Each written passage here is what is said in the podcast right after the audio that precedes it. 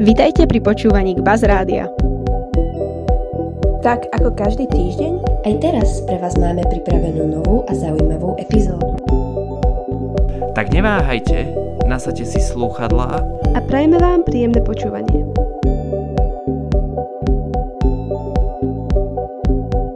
Vítam vás pri dnešnom dieli, kde sa spoločne pozrieme na let Fuerza Aérea Uruguaya 571 alebo na tzv. zázrak v Andách.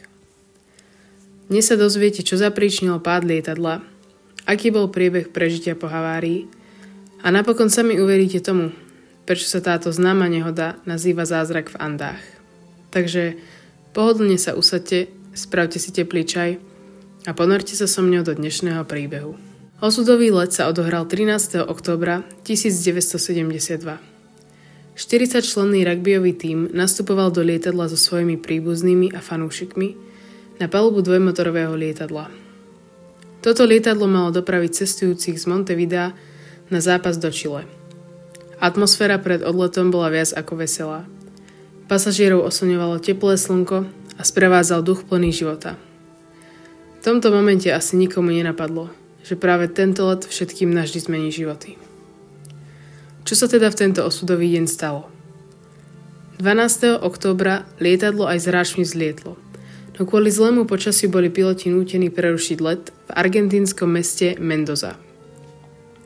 Druhý deň lietadlo odštartovalo aj napriek stále trvajúcemu zlému počasiu, no nemohlo zlietnúť do potrebnej výšky na prekročenie Andského pohoria. Preto zvolili piloti náhradnú trasu, ktorá viedla pozdĺž pohoria. Keď si piloti mysleli, že sú z najhoršieho vonku a že sa konečne dostali cez hory, čo nemohli poriadne zhodnotiť kvôli hustej mhle, začali klesať. Bohužiaľ, onidlo sa pri klesaní obaja piloti dozvedeli, že Andy stále nepreleteli. Spoza hustej hmly sa priamo na lietadlo vynorila ostrá skala. Piloti sa snažili reagovať, no v takej rýchlosti, ako išli, nemali šancu. Nasledoval náraz chvostom lietadla do skaly, ktorý sa okamžite oddelil od trupu lietadla. Hneď po ktorom sa od ďalšie skaly otrhli oba krídla. Zvyšok lietadla čo už bol len kokpit s trupom, sa sklzol dole po ľadovci rýchlosti 350 km za hodinu. Nakoniec narazil predok lietadla do ľadovca, ktorý stlačil celý kokpit a pilotov. Čo sa teda stalo po havárii? Niektorí ľudia zomreli hneď pri náraze, ďalší umierali v nasledujúcich dňoch.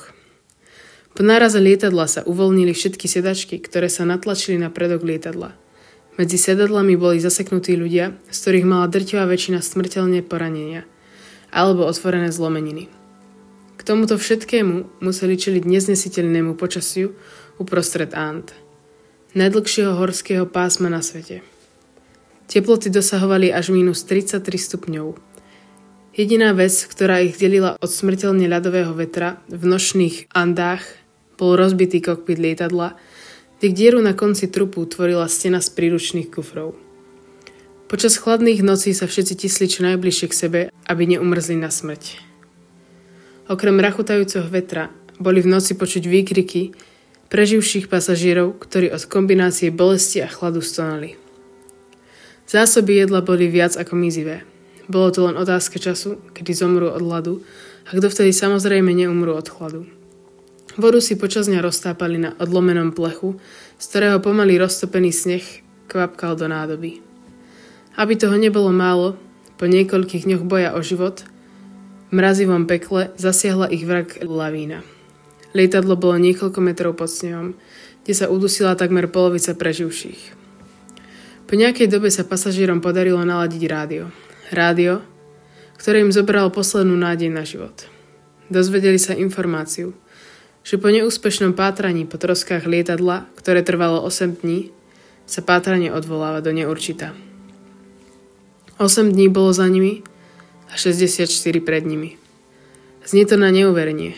Človek uprostred bielej ničoty, odrezaný od sveta, považovaný za mŕtvého. Čo malo týchto mladých chlapcov nadalej držať pri živote, keď už nemali ani tú poslednú vec? Nádej. Deň čo deň a v žalúdkoch stále väčšie prázdno. Jedlo už dávno došlo.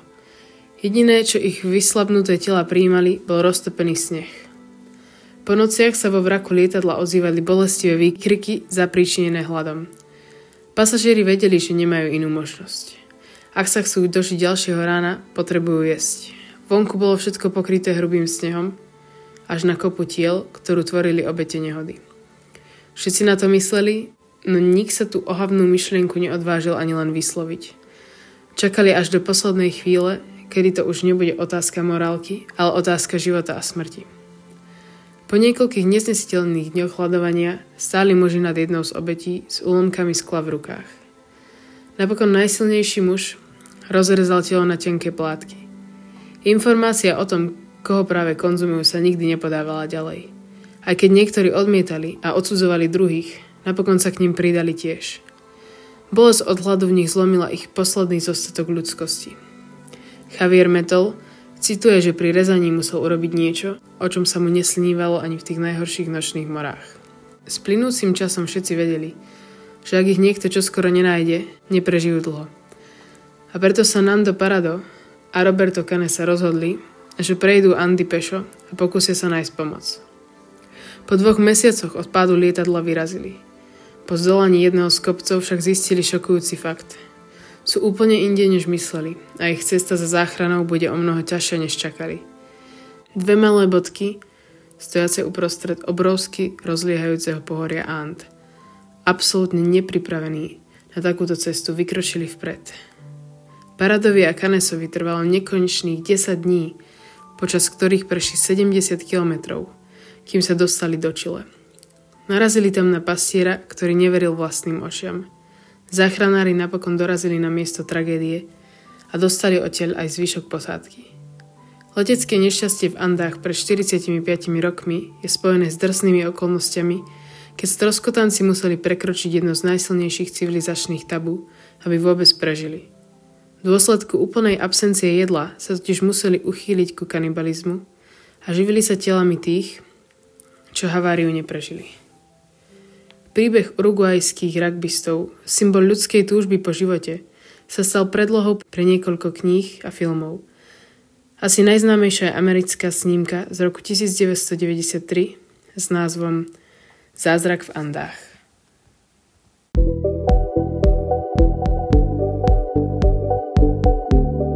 Ďakujeme za vypočutie. Ak sa vám epizóda páčila, nezabudnite nám napísať na náš Instagram k Buzz Radio. Alebo zanechať 5 hviezdičkové hodnotenie. Dúfame, že si nás naladíte aj na budúce.